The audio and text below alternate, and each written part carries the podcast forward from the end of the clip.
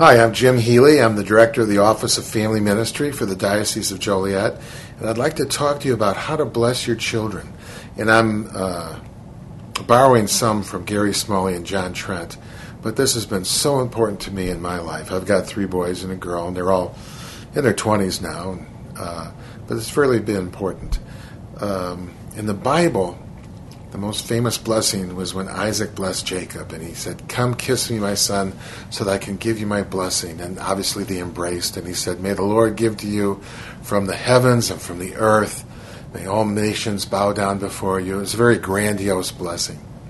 And what does that mean for us men right now in terms of how do we bless our children, or anybody really? Well, four things. One, touch. One way in which we bless our children is through touch.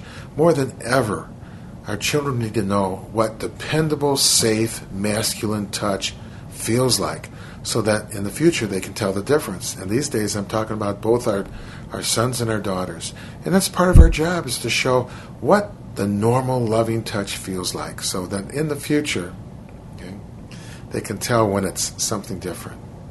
Second thing, words of high value we want to praise. Somebody said we have to praise about five times as much as we correct. That doesn't mean we don't correct, but how is our ratio? So, words of high value. And based on what we see that's good in our kids, we can indeed foretell a glorious future. I remember my son when he was very little, he was a very generous little kid. And that night in bed, I just put my hand on his forehead and I said, I just can't wait to see the man that you become, Michael. You're going to be loved wherever you go. Now, that's a grandiose blessing, right? But it's based on what we see in our children. So, part of what we have to do is study our children so that we can see what's godly in them and we say what we see in a five to one ratio. And out of that, we say, Your future is going to be a good one. Okay? And finally, the fourth is we want to say, And I'm going to help you get to that future. Okay?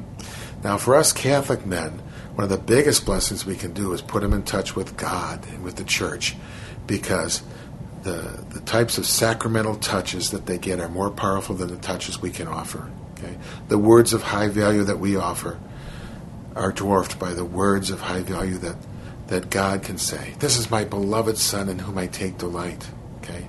And the future that we can foretell for them is not as great as the future that God has for them. And finally, we're all going to fall short of helping them get to their future, but God won't. So that's what we need to do to bless our children. Loving touch, words of high value, foretelling a glorious future based on what we see in our children, and finally committing to help them get there.